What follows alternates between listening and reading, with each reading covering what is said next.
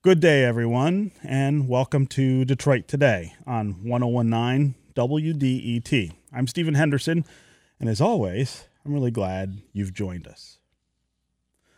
My entire life, I've understood this nation's painful and difficult racist history of denying the vote to black people. First, because we were property and not humans. Then, because despite a devastating war and a constitutional amendment, Southern states invented new barriers to throw in our way and block us from the ballot. And just one generation before me, my father, born in Mississippi, returned home from his service in the Korean War only to be told he could not vote because he was black.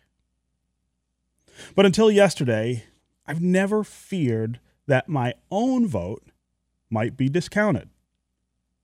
I've never worried that when I pull the lever or put the paper ballot in the machine, that somehow my vote might be disqualified for bogus reasons. And I certainly never believed my vote wouldn't count because I was black. I've voted mostly in neighborhoods where I've lived nearly my whole life. I never took it for granted given the history, but I never thought my own vote would be in doubt.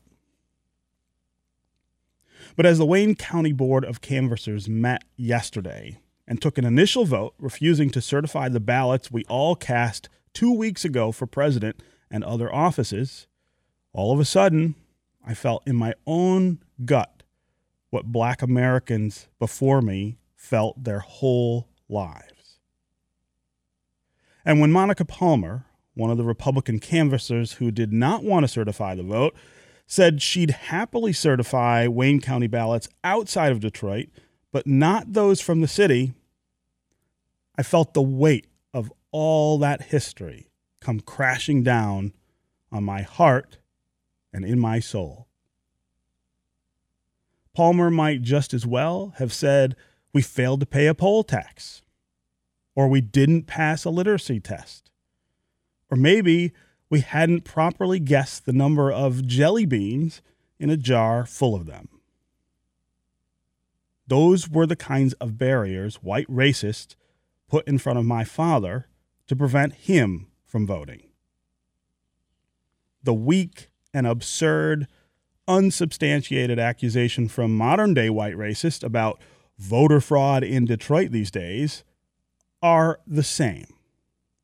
They are identical, and they stab at our rights with the same intent as Jim Crow did before to be sure that we don't count. I need to be honest here.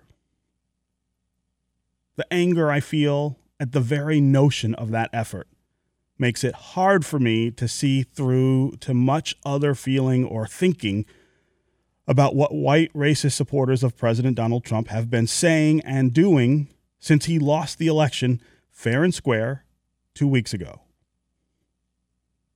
I don't really want to talk about reconciliation. I don't want to think about our future together as a country. Not right now. What I want to do is whatever is necessary to stop this vile and cowardly attack on black people and our voting rights. That is the nation's business. This effort must be put down from inside the insane asylum that is fomenting it, as well as from the outside. White Republicans who have stood aside and allowed this president to do and say the unthinkable have got to stand apart from him now. Call out the lies and the terrorization of black communities. Tell this president and his followers that the conscience of this nation cannot abide even the threat of the mass disenfranchisement they are seeking. We, as African Americans, will not go back to the, fighting the barriers our fathers and mothers and great grandparents smashed and tore down. We will not countenance a requirement that we and we alone fight to preserve the legitimate exercise of our voting rights.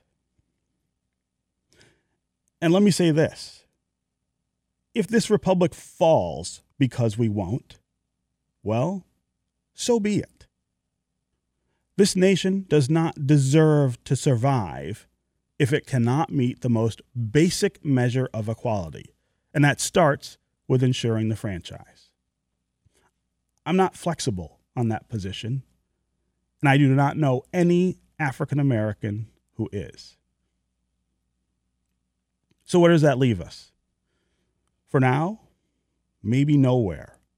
Maybe nowhere with dialogue and debate. And that's okay. Until we can put down this threat, there isn't much else to discuss or resolve. It needs to end here. And African Americans need to be assured of that as soon as possible.